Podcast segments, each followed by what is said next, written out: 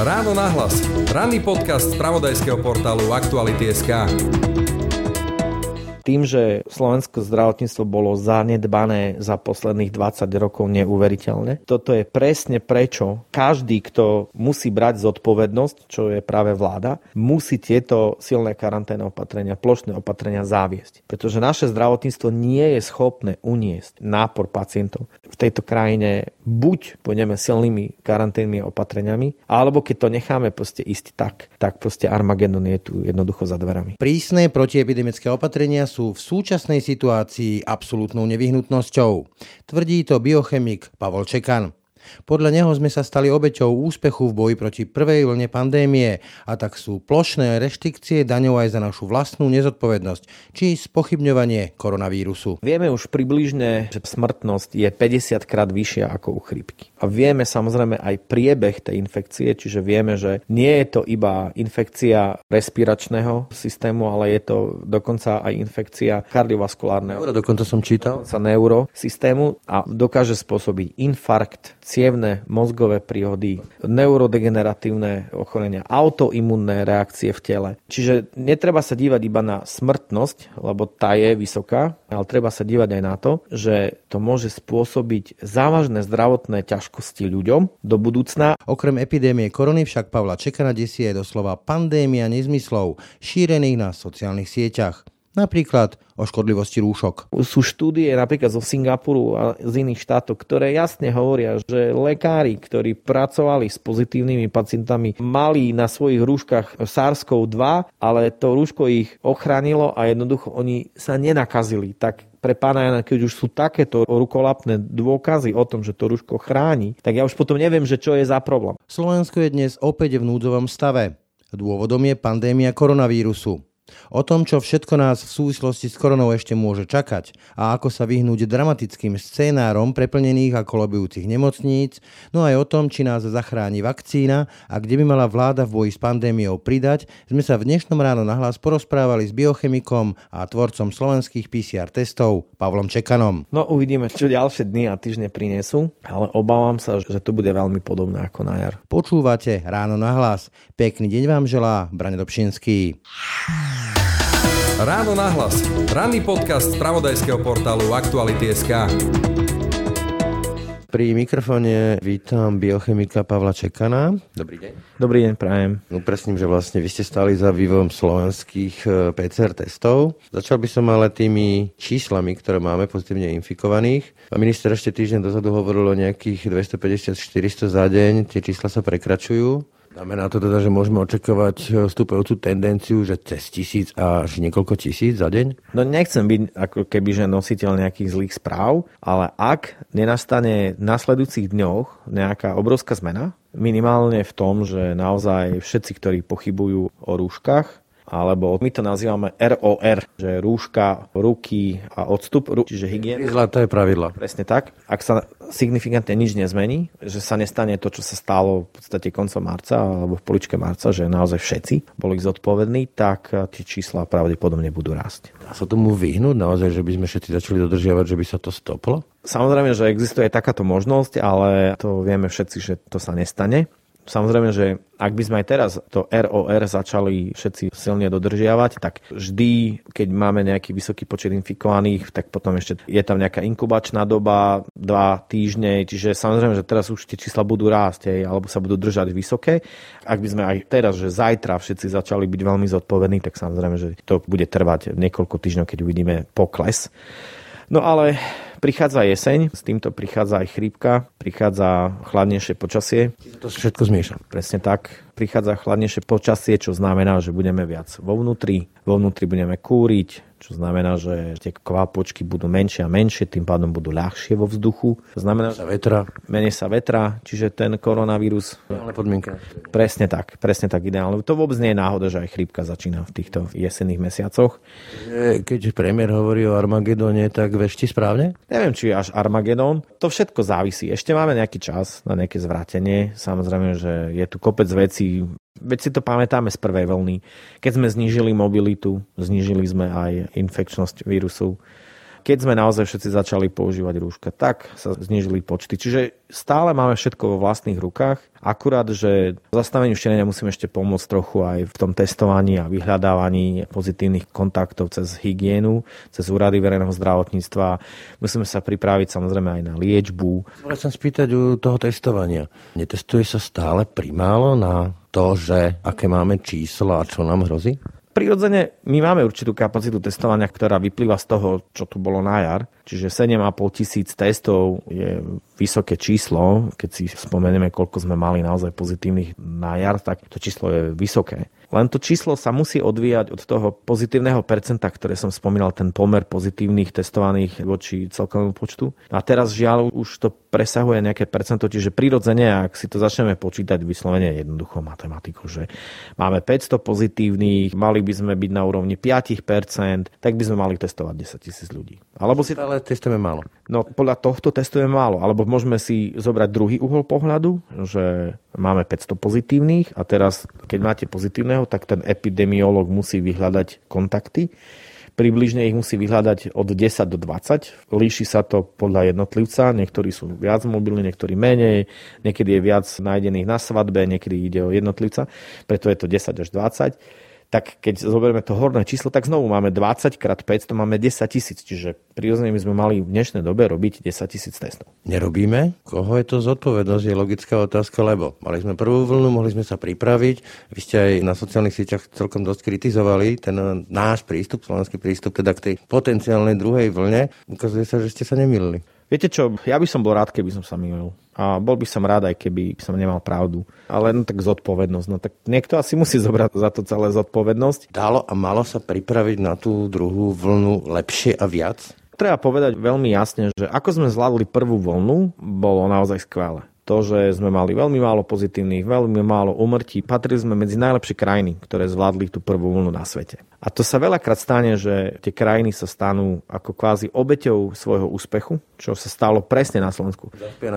Ja by som to povedal naozaj, že sme naozaj obeťou úspechu. Pretože asi sme si mysleli naozaj počas leta, že ale však tí ľudia nakoniec budú zodpovední, veď možno tie čísla nebudú také zlé. Fakt, nedalo sa to predvídať. Dobre. Mala tu byť nejaká, že i karanténa, mali tu byť ďalšie, ďalšie veci, mali byť eh, kapacity hygieny. Ukazuje sa, že ako keby nikto na to nemyslel. Ja si myslím, že myslel, minimálne permanentný krízový štáb na to myslel ešte v lete, len ten bol rozpustený v júni, čo v podstate dosť spomalilo všetky veci. Treba si aj trošku pripomenúť, že ten permanentný krízový štáb naozaj veci v tom systéme zrychľoval signifikantne. Teraz ho nemáme. A je to vždycky tak, keď má rozhodovať 40-50 ľudí, tak sa vždycky všetko spomalí. My na Slovensku máme naozaj problém so systémom. Ten systém je veľký, proste permanentný krízový štáb mal svoju výhodu, že v podstate dokázal ako keby obísť niektoré tie stupne. Prírezový jednoducho. Presne tak. Lebo v dnešnej dobe, keď povie, že premiér, že poďme urobiť to, dá to na nejakého ministra, tento dá na nejakého štátneho, tento dá na, neviem, generálneho. Ten... To sa nemajú radi. Presne tak. A teraz vidíte všetky vrstvy a až pokiaľ dojdete k nejakému úradníkovi, ktorý má rozhodnúť, či to má alebo nemá spraviť, prejde zrazu týždeň, dva. A to je úplne normálny proces, ktorý tu v tomto systéme funguje. Čiže rozhýbať tento systém je naozaj ťažké.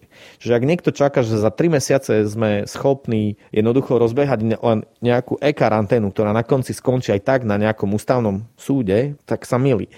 V podstate pri tom testovaní, hej, už len to, že sme dokázali tú kapacitu zdvihnúť na 7,5 tisíc, to bola obrovská vec. To keď si spomeniete, ako to bolo v marci, že sme testovali, že 100 ľudí denne, 150 ľudí denne a zrazu tu máme 7,5 tisíc, to si ľudia nevedia predstaviť, aký to... Je to výkon na slovenské pomery. Aké to bolo ťažké, hej, že všetkých poprepájať, vytvoriť logistiku, odberových miest a tak ďalej.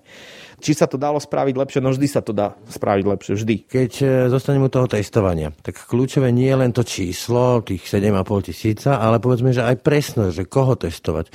Toto vieme už dobre si vytipovať, koho máme testovať? Myslím si, že aj samotní epidemiológovia, ale hlavne samotní infektológovia a vôbec úrady verejného zdravotníctva už približne vedia, že napríklad vo svete je známe, že ľudia, ktorí končia karanténu a sú bez symptómov, čiže tie symptómy krásne odišli, tak e, ten PCR test je už úplne zbytočný. A aj keby bol pozitívny, tak v podstate vyvracia infekčnosť. Je zbytočné, hej? Pretože je zbytočné. No to je napríklad jedna jedna z vecí, ktorá by sa dala spraviť, že očistiť to testovanie napríklad o ten koniec karantény, lebo naozaj mali sme prípady a teraz už aj o nich vieme, že počas, aj počas leta, aj na konci jary bolo strašne veľa prípadov, kde naozaj ľudia boli veľmi dlho pozitívni. Čo ináč stáne sa to, len tá pozitivita nehovorí nič už o povedzme infekčnosti, že tento človek zbytočne sedí doma v karanténe. Čiže napríklad zefektívniť testovanie sa dá tým, že nebude potrebné negatívne alebo dva negatívne PCR testy na konci karantény. A tým sa môžete zamerať povedzme na tých... Rizikové skupiny ako zdravotníci, seniori a tak ďalej? Alebo už prirodzene na ten primárny test. Lebo treba veľmi dôležitú vec povedať, lebo mnohí spochybňujú, že sa testuje strašne veľa zdravých ľudí. Hej, ale to nie je tak.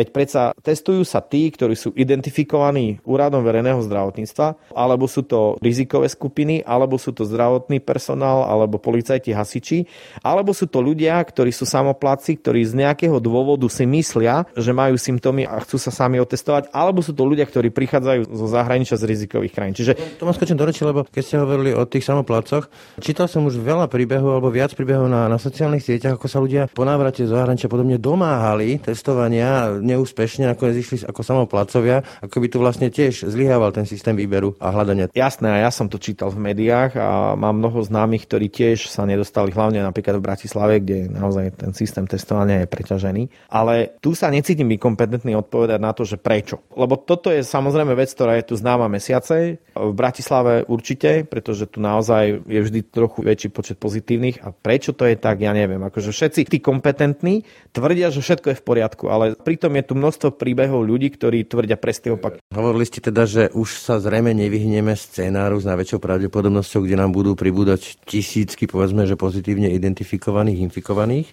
a v hre sú celoplošné opatrenia. Pritom ešte pár týždňov dozadu mi epidemiologička Bražinová hovorila, že sme už poučení z tej prvej vlny minimálne v tom, že pôjdeme sofistikovanejšie a lokálnymi opatreniami. Sú teda tie plošné opatrenia nevyhnutné alebo sú znakom bezradnosti? Ja si myslím, že sú nevyhnutné pretože tak ako som povedal, že to pozitívne percento, keď je nad 5% a v našom prípade už sa to blíži k desiatim, ja by som to nepovažoval za bezradný krok. Ak by sme žili v spoločnosti, kde, kde neexistuje, že 33% ľudí má problém nosiť rúško, alebo máme obrovské percento ľudí, ktorí sa nechcú dať ani zaočkovať proti koronavírusu, alebo máme že obrovské percento, ktoré ani neverí, že koronavírus vôbec existuje. Potrebujeme na nich kladivo, hej? A ja to nechcem nazývať kladivo, lebo to nie je fér. Však títo ľudia proste majú nejaký názor, hej, že žijeme... v... Myslel som to skôr tak, že tie celoplošné opatrenia zaviesť kvôli tomu, že nie sme teda tak dostatočne zodpovední. Ja si myslím, že proste niekedy iba takýmto spôsobom môžeme ľudí prinútiť, lebo ako ja neviem, či si všetci uvedomujú, že o čo tu ide. Hej, že jasné, že tá prvá vlna bola, že prechádzka rúžovým sadom. Vtedy ešte vládol až taký šok u ľudí, strach. Teraz sa ten strach rozpustil a skôr vládne rebélia. To je práve to, čo som už spomenul, že sme obeťou úspechu. Je, že ľudia proste si povedali, keď to takto má byť akože ľahko, tak na čo sú tu nejaké... Nevideli tie hromadné hroby a tie spusty mŕtvol a truhiel, tak im to neudrelo do očí. Presne tak. Niekedy proste vlastná skúsenosť je niekedy najdôležitejšia pri tom, ako sa rozhodujeme. Niektorým ľuďom nestačí vysvetľovať a ukazovať obrázky. Oni to proste musia zažiť, vidieť. Myslíte si, že zažijeme to? Zažijeme nejaký taký ten talianský scenár, že tu budú stovky mŕtvych? Lebo zatiaľ sa ukazuje, hovoríme o tých stovkách pozitívne infikovaných. Ale tých príbehov o smrti v dôsledku covidu nie je až tak veľa. Viete, že jasné. Ale vieme, že napríklad počas jary bolo najviac hospitalizovaných okolo 99 ľudí 100. A teraz ich máme 200. Vieme, že sa zdvojnásobili počty na iskách oproti jari, na ventilátoroch a vieme, že ventilátory, už keď sa dostanete na ventilátor, zatiaľ na Slovensku nejak veľa ľudí neprežije. Pokiaľ viem nikto. Presne tak. A teraz vieme, máme informáciu z víkendu, že okolo 36 mŕtvych ľudí čaká na pitvu, na potvrdenie, či zomreli na COVID. Vieme dokonca, že na Slovensku doteraz bolo urobených okolo 245 znovu plus minus pitiev, ktoré mali potvrdiť umrtie na COVID alebo s COVIDom. Iba 44 je potvrdených, čo je diametrálne odlišné, diametrálne odlišné od percenta, ktoré majú okolité štáty. Čiže tu niečo hovorí o tom, že máme asi inú metodiku, ako majú ostatné štáty. Ale neplatia to také tie teoretické úvahy, čo som sa dočítalo v nejakom genofónde zvláštnom a TBC a podobne? Práve tie sú vyvrátené touto druhou vlnou. Lebo ak by sme naozaj, naozaj mali to nejaký špeciálny genofond alebo nejakú špeciálnu bunkovú imunitu alebo inú imunitu na základe vakcinácie TBC, tak práve tieto čísla pozitívnych by sme nemali. A znovu, ja by som sa vôbec neorientoval na umrtia a na ten počet 404, lebo tie čísla sú len arbitrárne veci. Jednoducho, vy môžete zmeniť metodiku. Dnes zmeníte metodiku a na Slovensku zrazu zistíte, že podľa toho, ako to bolo vo Švedsku, alebo podľa toho, ako to bolo v Rakúsku, alebo v Belgicku, tak mali by sme tu mať 170 mŕtvych. No a zrazu na to číslo by sme sa dívali inak. Ale teda, že či sa ľudia môžu reálne obávať toho, že tu budeme mať nejaké masové hroby v dôsledku covidu? Viete, obávať sa strach a panika ešte nikomu nepomohla. Takže poďme sa baviť skôr o tom, že čo môžeme urobiť, aby sa to nestalo. Podľa vás? Podľa mňa sa budeme snažiť všetci urobiť absolútne maximum, aby sme tu masové hroby nemali. Čo sú také tie kľúčové opatrenia z vášho pohľadu? Tak napríklad aj tie plošné opatrenia. Viete čo, my sme to dokonca ešte aj spísali. ešte v auguste, čiže ja sa môžem len obrátiť na text, ktorý sme napísali spoločne aj s pani doktorkou Brážinovou, doktorom Kolárom a doktorom Klempou. Mali sme tam, myslím, že 5 bodov. Takže prvý bod bol samozrejme navýšiť stavy epidemiologov na hygiene. To znamená, že contact tracing je číslo 1. Číslo 2, navýšiť kapacitu testovania, pretože vy musíte jednoducho čo najrychlejšie a efektívne nielenže vyhľadať pozitívnych, ale ich aj otestovať a oddeliť od zdravej, zdravej väčšiny. Po ďalšie, informovanosť. Informovaný občan je najlepší občan, lebo vie, čo má robiť, vie, čo robí vláda, vie, čo robia vedci, lekári, zdravotníctvo, vie sa na veci pripraviť. To znamená, že nemusí konšpirovať, nemusí si nič vymýšľať, je dobre informovaný. Po štvrté bolo, že musíme sa začať brať do úvahy dáta. To znamená, že vy teraz hovoríte o nejakom efektívnom testovaní alebo o efektívnom tracovaní, ale ten musí byť jednoznačne postavený na dátach. To znamená, že napríklad, keď vieme, že PCR test je kvantitatívny, nekvalitatívny, ale kvantitatívny a vieme určiť povedzme množstvo vírusu vo vzorke, tak musí existovať nejaká hranica, ktorá určí, či ten človek môže mať ťažší klinický priebeh alebo menej, alebo či je alebo nie je infekčný. Čiže my musíme už začať proste, alebo napríklad nejaké dáta môžu povedať, či ide alebo nejde o super širiteľ. Teraz nechcem ísť do detailov, ale proste existujú na to aj vedecké dáta a tieto dáta musíme začať zbierať.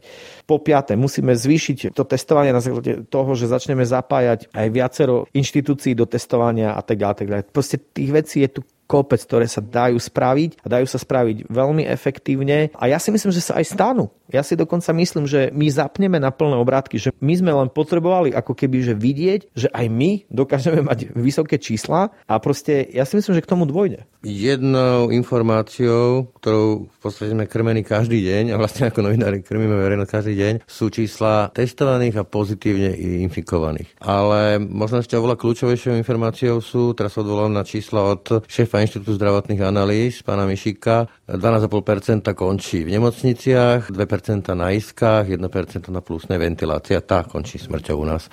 Čo vieme viac dnes na jeseň oproti tej jari o covide z hľadiska jeho smrtnosti, z hľadiska toho, toho strašiaka, že vlastne ako on zabíja? Vieme už približne aj z ostatných krajín, že to teda smrtnosť je 50 krát vyššia ako u chrípky. To znamená, že nie je to nie je to úplne, že chrypôčka a vieme samozrejme aj priebeh tej infekcie, čiže vieme, že nie je to iba infekcia respiračného systému, ale je to dokonca aj infekcia vaskulárneho, dokonca kardiovaskulárneho. Neuro, dokonca som čítal. Dokonca neurosystému a dokáže spôsobiť infarkt, cievne, mozgové príhody, neurodegeneratívne ochorenia, autoimunné reakcie v tele, cytokininové búrky, bradykininové búrky. Čiže to... Jednoducho môže toho človeka potom, aj keď to prekoná, vyradiť z reálneho, normálneho, zdravého života. Presne tak. Alebo regenerácia trvá teda oveľa, oveľa dlhšie ako u obyčajnej chrypky. Čiže netreba sa dívať iba na smrtnosť, lebo tá je vysoká a tá bude si vyžadovať karanténne opatrenia, ale treba sa dívať aj na to, že to môže spôsobiť závažné zdravotné ťažkosti ľuďom do budúcna a my vôbec nevieme ešte, ktoré môže priniesť aj iné. Spýtať, že ešte stále ako by sme veľa toho nevedeli. Napríklad som sa dočítal, že ľudia, ktorí to prekonali, v vodokách sa vyliečili, opätovne sa nakazili. Teda ako keby sme ešte stále nevedeli o tom víruse veľa. No, samozrejme, že znovu nakaziť, áno, sú tu také prípady, povedzme, chlapíka v Hongkongu, ktorý sa nakazil a potom sa znovu nakazil, ale treba povedať aj to B, že tým, že mal vytvorené protilátky z prvej nakazy, tak tá druhá mala úplne že super ľahký priebeh. Čiže samozrejme, na novo sa nakaziť nejakým vírusom. Je to tak teda, že ešte stále pre nás je ten COVID e, veľkou neznámou? No v určitých aspektoch áno.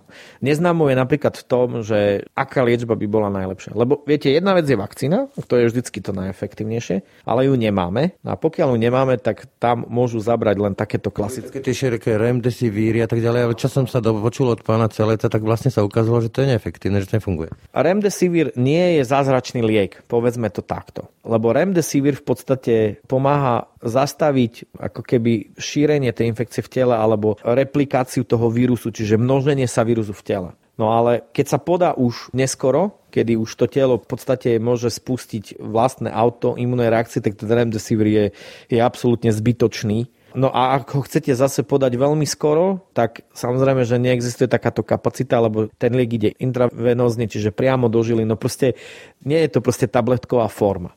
Takže tam ešte podľa mňa pri tom remdesivere nevieme úplne presne, kedy ho indikovať a tam ten čas je veľmi dôležitý. Kedy zastaviť to množenie vírusu a potom vidíme, že sú úplne iné lieky, iné kortikoidy a tak ďalej, ktoré musia zastaviť práve tie cytokininové búrky a lieky na bradykininovú búrku, pretože tá spôsobuje takmer najväčšie problémy v ľudskom tele, pretože to spôsobuje, že vám voda uniká z ciev a v tým napríklad sa zalejú pľúca vodou a vtedy do pľúc sa dostáva kyselina hyaluronová, ktorá je takým absorbantom vody a vznikne gel. No a tento gel potom už proste, to už vám plúcný ventilátor veľmi nepomôže. No a to sú veci, ktoré vieme, hej, už teraz, ale stále, akože svet robí masívne klinické skúšania liekov. To, že sa to nedieje úplne až tak veľmi efektívne na Slovensku, to je veľká škoda keď niečo sme zanedbali, tak priznávam, že toto že na konci tá liečba je stále veľmi dôležitá. Nedá sa jednoducho ignorovať a vyhnúť sa tomu, pretože jedna vec je vyhľadať kontakty, druhá vec je testovanie a starostlivosť, hospitalizácia a samozrejme ochrana DSS a ventilátory a tak ďalej, ale tá liečba tých ťažkých prípadov je sakramensky dôležitá tam vlastne e, ideme bojovať najviac o život toho pacienta. No a ak by sme mali nejakú že super efektívnu liečbu, tak zrazu by sme mohli priznať to, že no tak však počkajte, no tak ten možno COVID-19, no dobre, tak ho vieme aj nejakým spôsobom ešte pred vakcínou kontrolovať tak, že naozaj zachránime ľudské životy tak, aby sme nemali veľkú umrtnosť. Čiže potom naozaj môžeme povedať, keď budeme mať túto efektívnu liečbu, tak vtedy môžeme povedať, že čísla pozitívnych sú fakt irrelevantné.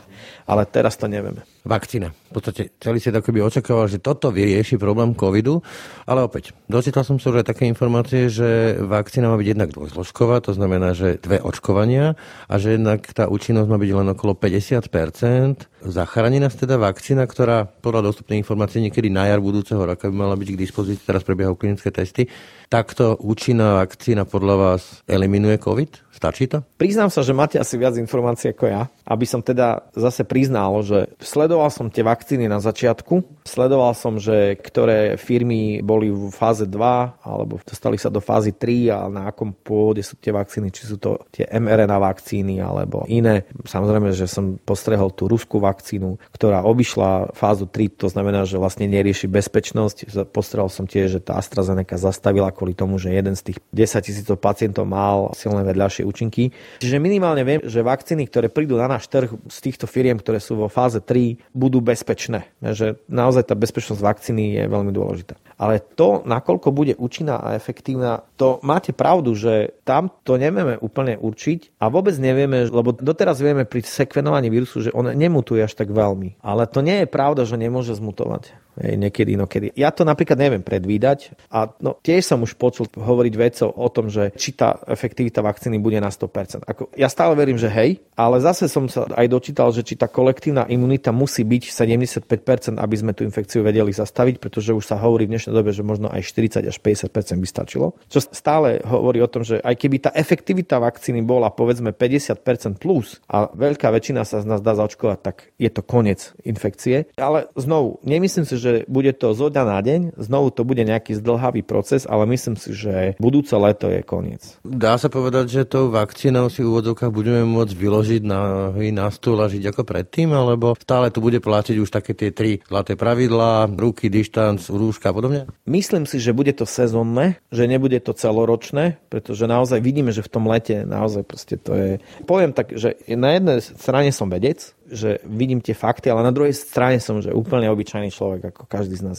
Ja si veľmi prajem, aby sme sa vrátili späť do normálu. Všetci bez výnimky. Proste verím aj tej vede, že nejakým spôsobom nám pomôže, aby naozaj už budúce leto bolo fakt bez reštrikcií, fakt už sme mohli aj trošku voľnejšie cestovať. Myslím si, že to zanecha v spoločnosti určite nejaké stopy. Minimálne v tom, že to cestovanie sa povedzme takto hromadne neotvorí a určite tu budú ľudia, ktorí si to ROR dosť výrazne zachovajú. Určite v sezónach, ako je jeseň, zima, začiatok jary, to určite takto bude.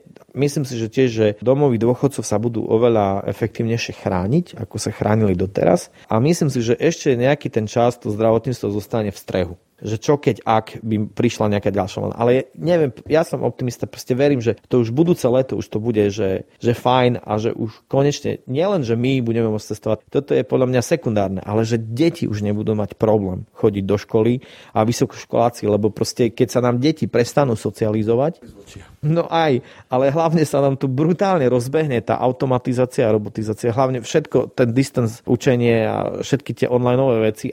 Ja sa bojím toho trošku, že čo to urobí s celým svetom. Vy osobne, ako vedec a ako človek, necháte sa zaočkovať, keď teda bude dostupná vakcína? Určite áno. Aký máte odkaz pre tých všetkých antivaxerov, ktorých tu požehnanie pribúda? Myslím si, že tá pandémia ukázala, čo je schopný takýto v úvodzovkách tichý zabijak. Myslím si, že teraz nie je doba hrať sa na hrdinu, že sa nedám zaočkovať. Teraz to nie je o individualizme alebo o jednom človeku. Teraz je to, že tá vakcína nechráni mňa, ale chráni moje okolie. A pre tento jeden krát odkazujem všetkým, ktorí sú proti vakcíne, antivaxerom, že pre tento jeden krát nech nemyslia na seba, ale nech prosím myslia na celú spoločnosť okolo seba. Ja viem, že oni riešia to riziko, ale keď proste vidíme, že u tých výrobcov tá bezpečnosť vakcíny na prvom mieste, nemáme sa čoho obávať. Ak môžeme byť zodpovední a ochrániť ľudí okolo seba, takýmto jedným malým činom dať sa zaočkovať, proste urobme to všetci a raz a navždy proste ukončíme koronavírus, pandémiu a nech už je proste preč. Mimochodom, keď hovoríte o tej ochrane slabších, tak tam patrí medzi najhroznejšie skupiny seniory.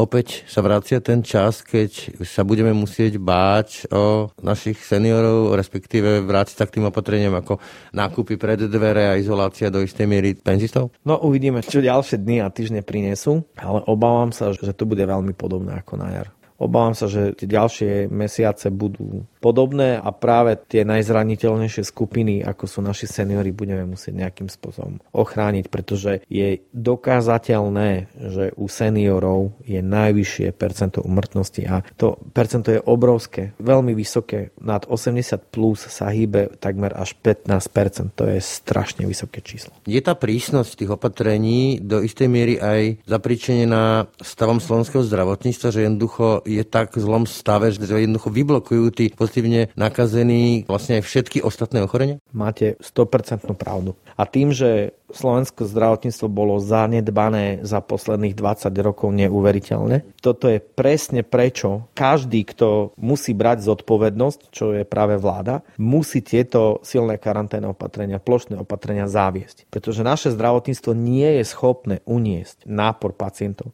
My nemáme takúto kapacitu ako napríklad Česká republika, Rakúsko, Nemecko, Švédsko a tak ďalej. Naše zdravotníctvo dokáže skolabovať na ďaleko menších číslach pacientov s ťažkou infekciou ako v okolitých štátoch a práve môže spôsobiť tie sekundárne úmrtia, pretože ľudia kvôli tomu, že... Na jesky tak sa nedostanú na jesky s infarktmi a podobne. Tak, teda nedostanú sa buď s infarktom, buď s mozgovou príhodou, alebo tí, ktorí vyžadujú si operáciu a tak ďalej. Čiže tie sekundárne úmrtia budú ešte vyššie, ak sa zahltí zdravotníctvo týmito COVID pacientami. To znamená, že každý, kto to vie, každý, kto vie, že ten stav zdravotníctva je taký, aký je a že roky sa to tu proste neriešilo, roky má zdravotníctvo jeden obrovský dlh, čo sa týka infraštruktúrny dlh alebo personálny, že nemáme dostatok lekárov alebo sestriček a tak ďalej, tak vie, že v tejto krajine buď pôjdeme silnými karanténnymi opatreniami, alebo keď to necháme proste ísť tak, tak proste Armagedon je tu jednoducho za dverami. Poďme teda k tým samotným testom.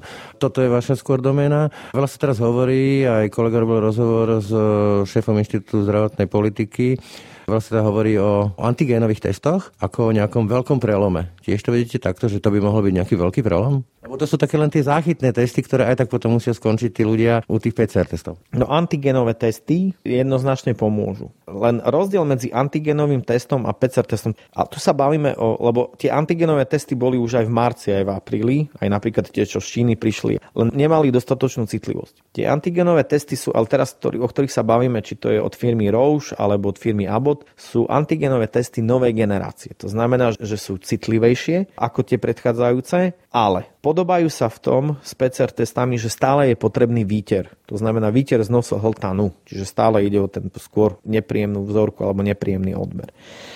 Rozdiel medzi antigenovým testom a PCR testom je v tom, že pri antigenovom teste detekujeme bielkovinu, ktorá sa nachádza v obale toho vírusu. Zatiaľ čo v PCR detekujeme RNA, čiže tú genomickú...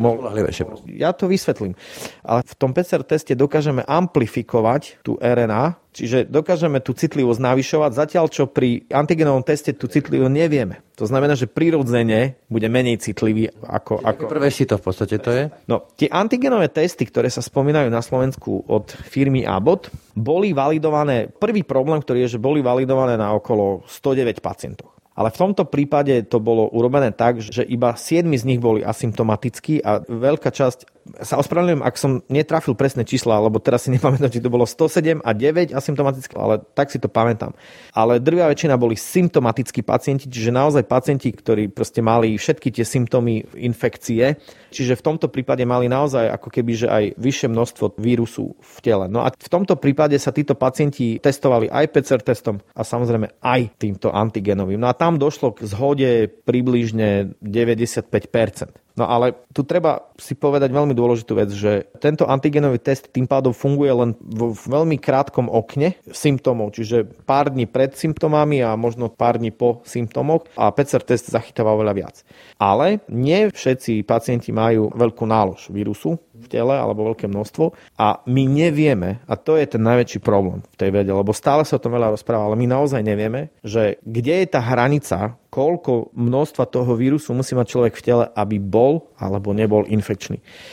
A preto stále existujú aj asymptomatickí pacienti, ktorí pravdepodobne infekční sú. Lebo to dokazuje to, že to nevieme proste nejakým spôsobom. Ešte nevieme toho veľa. Lebo napríklad sa to strašne porovnáva s chrípkou. Hej, že chrípka má tiež asymptomatických pacientov, ale u chrípky je známe už roky, že infekční sú až tí, ktorí sú symptomatickí. A to je ten problém, že práve u koronavírusu, koronavírus je preto oveľa taký, že tichší zabijak ako chrípka alebo infekčný sú aj asymptomatickí. No a týchto neviem, či ten antigenový test vie odhaliť. Len znovu, nedobre sa to povedalo na Slovensku, že zrazu, že ak je človek pozitívny pri antigenovom teste, tak tá pozitivita má byť potvrdená aj PCR testom. Ale svet hovorí presný opak, že ak ste pozitívny antigenovým testom, tak ste pozitívni, ale ak ste negatívni, ale máte symptómy, tak máte ísť na PCR test. Čiže celé je to tu tak trošku s tými antigenovými testami neviem, neopisujú sa úplne dobre. Nemyslím si, že je to zázrak, ktorý teraz nás akože kvázi zachráni, ale ak sa použijú správne pre správnych ľudí, správnym spôsobom na správnom mieste, to znamená, že napríklad testujete zdravotníkov, ale testujete ich povedzme, že viackrát hej, že proste snažíte sa to úzke okno trafiť, tak si myslím, že môžu veľmi pomôcť. Takým okrem tej logistiky, takým úzkým hrdlom aj vlastne tie výtery. Čo potom tie lamp testy, ak sa nemýlim ten názov, teda sliny, toto je dobrým riešením? Aby som to trošku oddelil, odber môže byť alebo ten výter z nosohltanu, alebo môže to byť slina sú štúdie, ktoré veľmi jasne ukazujú a preto aj niektoré štáty ako USA alebo Veľká Británia už majú odbery zo slin, že síce je v tých slinách menej vírusu, ale tá slina môže byť hlavne pri ako keby ľuďoch, ktorí to robia sami, je oveľa ľahšie a konzistentnejšie urobiť odber sliny a stále mať tam určité množstvo vírusu, ako si urobiť samovýter. Hej, že ten samovýter proste ľudia si... Čo túto logistiku. Presne tak. No ale v tých slinách, ja som to tak prepočítal, že asi o koľko menej je toho vírusu a tak proste s e, sedliackým rozumom som na to došiel, že je to asi 5 krát menej ako vo výtere z nosa hltanu. Ten výter z nosa a hltanu sa musí ešte riediť v odberovom médiu. Zatiaľ, čo slina sa nemusí riediť, takže tam sa trošku ten rozdiel toho množstva kompenzuje, ale na konci, keď prejdete RNA extrakciu, či už ten výter, odber z výteru alebo slina, tak v sline je približne stále ešte 5 krát menej toho množstva. Ale ak máte nejaký dobrý test, PCR test, ktorý je samozrejme že 5 krát citlivejší ako priemer, tak sa vám to vlastne tá slina 5 krát menej objem virálnej RNA v sline a 5 krát citlivejší test, tak vlastne sa dostanete na ten priemer PCR testu. Čo je ideálny stav. To znamená, že logicky tie sliny by už mohli byť v dnešnej dobe, ak sa nájde nejaký ten spôsob, ako stabilizovať tú slinu, aby ten odber bol stabilný a konzistentný, lebo tie sliny sa naozaj menia u ľudí podľa veku a podľa dehydratácie a tak ďalej, či ide o rannú slinu a tak, tak e, tá slina by už teraz mohla byť použitá ako dobré odberové médium a samozrejme použiť úplne tie isté stroje, RNA extrakciu a PCR analýzu alebo PCR testy. Čiže už teraz by sa dala použiť a určite by to riešilo logistiku, pretože tú slinu vie ten pacient aj doniesť sám. Ale povedali ste LAMP. LAMP je trošku iná vec. LAMP je v podstate iná PCR metóda, ktorá si nevyžaduje drahý prístroj drahý QPCR prístroj. Je to metóda, ktorá je rýchlejšia. To znamená, že pokiaľ PCR analýza trvá 90 minút, tak LAMP metóda trvá 30. Čiže to zrýchluje. No a my sme sa zamerali na to, ale nie len my, ale samozrejme aj vedecký tým okolo doktora Petra Celeca a doktora Borisa Klempu, čiže my sme v tom nejak tak spolu sme sa zamerali na to, že tak poďme spojiť LAMP, tú PCR metódu, aj so slinami. Že vtedy to dáva absolútny zmysel, pretože LAMP má ešte jednu výhodu oproti klasickej PCR, že nie je až tak citlivý na tzv. inhibitory alebo nejaké látky v tej sline, ktoré by mohli proste, ktoré by mohli nejakým spôsobom afektovať tú reakciu zle. Čiže ešte by sa to zrychlilo, to znamená, že by ste išli že priamo zo sliny, priamo do tej lampky a zrazu by ste možno do hodiny mali výsledok, čo je skvelá vec. A ja som sa vždycky na to díval tak, že takto by mohlo fungovať povedzme nejaké mobilné testovacie zariadenie, že proste prídete s nejakým veľkým autom, zastavíte niekde na mieste, kde je to potrebné. Či je to... Nejaké hromadné podujatia? Hromadné podujatie, kultúrne, športové, alebo škola, ba aj rómska osada, hoci čo, alebo nejaké ohnisko, kde to musíte urobiť rýchlo. A že takto by ste vedeli povedzme za niekoľko hodín, za 2-3 hodiny pretestovať stovky ľudí Časovo, ako odhadujete takúto možnosť v praxi? A viete čo, ja by som bol najradšej, keď to už zajtra bolo. Ale není to také úplne, že jednoduché. Jace? No, nie, nie, nie, nie, nie, tu sa nebavíme o mesiacoch. Myslím si, že to bude skoro. Ja som to už tak konzistentne hovoril vždy, že koncom oktobra, ale ako ma ľudia na Slovensku poznajú, my vždycky meškáme dva týždne. Vo všetkom. Čiže polovička novembra. No. Tento rozhovor robíme v rúškach. Nie je to veľmi príjemné, ale zvládli sme to. Ako sa vám ako vedcovi počúvajú všetky tie úvahy o tom, ako dýchanie v rúškach zabraňuje budovaniu imunity, zabraňuje okysličeniu organizmu. Od dokonca aj lekárov sa takéto veci dočítam. No, viete čo, ja som študoval medicínu Sice som ju nedokončil, ale som ju študoval. A teda mám aj mnoho kamošov a mám aj veľkú ctu voči lekárom a mnoho kamošov chirurgov, takých, ktorí operujú aj 20 hodín v jednom chirurgickom rúšku. A teda nepoznám ani jedného jediného chirurga, ktorý by mal nejaké problémy s rúškom. Ja si tieto názory nejakým spôsobom už prestávam všímať, pretože nerozumiem, odkiaľ prichádzajú. Áno, môžu byť ľudia, ktorí majú astmu, ťažko sa im dýcha, tak ďalej, tak ďalej. Ale u mňa jednoducho prevyšuje tá zodpovednosť, že jednoducho, keď môžem rúškom chrániť toho človeka oproti mne, tak to jednoducho proste spravím. Ja som naučil chodiť s rúškom aj naše malé deti. Zvládajú deti. Deti to zvládajú úplne, že v pohode, tak nevidím dôvod pre ostatných. Ak to hovoria dokonca lekári, že rúška sú nebezpečné, tak to už akože tomu vôbec nerozumiem, pretože na to sú dokonca, že štúdie, ktoré nielen, že hovoria, že rúška sú bezpečné, že jednoducho nedochádza k žiadnej ani otrave toxickými látkami a tak ďalej, ale hlavne sú štúdie napríklad zo Singapuru a z iných štátov, ktoré jasne hovoria, že lekári, ktorí pracovali s pozitívnymi pacientami, mali na svojich rúškach SARS-CoV-2, ale to rúško ich ochránilo a jednoducho oni sa nenakazili tak pre pána Jana, keď už sú takéto rukolapné dôkazy o tom, že to rúško chráni, tak ja už potom neviem, že čo je za problém. Alebo potom máte iné štúdie, ktoré laserom ukazujú ako tie kvapočky prechádzajú alebo neprechádzajú. Porovnávajú N95 masky s chirurgickým trojstvorým rúškom, s dvojstvorovým látkovým rúškom a tak ďalej, a tak ďalej, a tak ďalej. A v podstate ukazujú veľmi jasne, že ešte aj samotné dvojvrstvové látkové rúško, ktoré keď ešte je aj povedzme namočené v tom striebre, že má antibakteriálnu ochranu, tak má takmer 98% šancu ochrániť ako normálne chirurgické rúško, tak ja už neviem, že čo ľuďom bráni. Proste ešte si aj to rúško prispôsobiť tak, ako vidíte vidíte, ja mám tu logo našej firmy, mám, proste, mám tu nejaký pekný obrázok znázorňujúci koronavírus, že si to ešte aj vedia ako urobiť ako modný doplnok, keď už... Vás nedesí takáto, a teraz s prepačením, e, pandémia blbosti, ktorá sa šíri cez sociálne siete a spoločnosť? No viete, že ma to desí, ale mňa to už desí 15 rokov. Mňa to nezačalo desiť, že teraz. Teraz je len taký, že vrchol. Teraz sú tie symptómy najvyššie, no. Lebo ľudia sú doma, málo sa socializujú a vždy, keď proste utrpí socializácia, alebo jednoducho nemôžu ísť do divadla alebo niekde inde, tak proste sa vyburujú niekde inde. No a v minulosti to tak nebolo. Nemali sme internet, tak neviem, ako sa vyburovali naši rodičia. No a v dnešnej dobe proste máte internet, kde jednoducho v anonimite si môžete povedať svoj názor, nikto vás za neho nemôže stíhať, môžete proste veriť, čomu chcete. Ja to pripomína názov tej knihy od Túla Spiknutí hlubcu. no tak viete, no. Čo vám na to poviem? Však chodte v dnešnej dobe na slovenský Facebook a uvidíte proste, že to sú zákopové vojny. To sú hrubé úrážky. Takto to proste je. V Amerike je to tiež tak. Majú tam prezidenta, ktorý proste na Twitteri proste si povie, čo chce a jednoducho nechápe, že jeho komunikácia môže ovplyvniť milióny ďalších ľudí. Čiže ďalšia vec je, že aj príklady hej, toho leadershipu. Ako komunikujú naši lídry, vládni predstavitelia globálne na internete, no tak, tak budú komunikovať aj ich voliči. No, tak vidíte, no, no není to ideálne. Niečo by s tým asi trebalo spraviť. Asi by trebalo nejakým spôsobom navrátiť slušnosť do spoločnosti. Toľko Pavel Čekan, ďakujem za rozhovor. Ďakujem aj ja a prajem všetkým pekný zvyšok dňa. Ráno nahlas. Ranný podcast z pravodajského portálu Aktuality.sk. Tak, to bolo dnešné ráno na hlas. Aj tento rozhovor vznikol i vďaka vašej podpore. Ak sa vám podcasty Aktualit páčia, môžete nás finančne podporiť na našom webe prostredníctvom služby Aktuality+. Pekný zvyšok dňa a pokoj v duši praje. Brane Dobšinský. Všetky podcasty z pravodajského portálu Aktuality.sk nájdete na Spotify a v ďalších podcastových aplikáciách.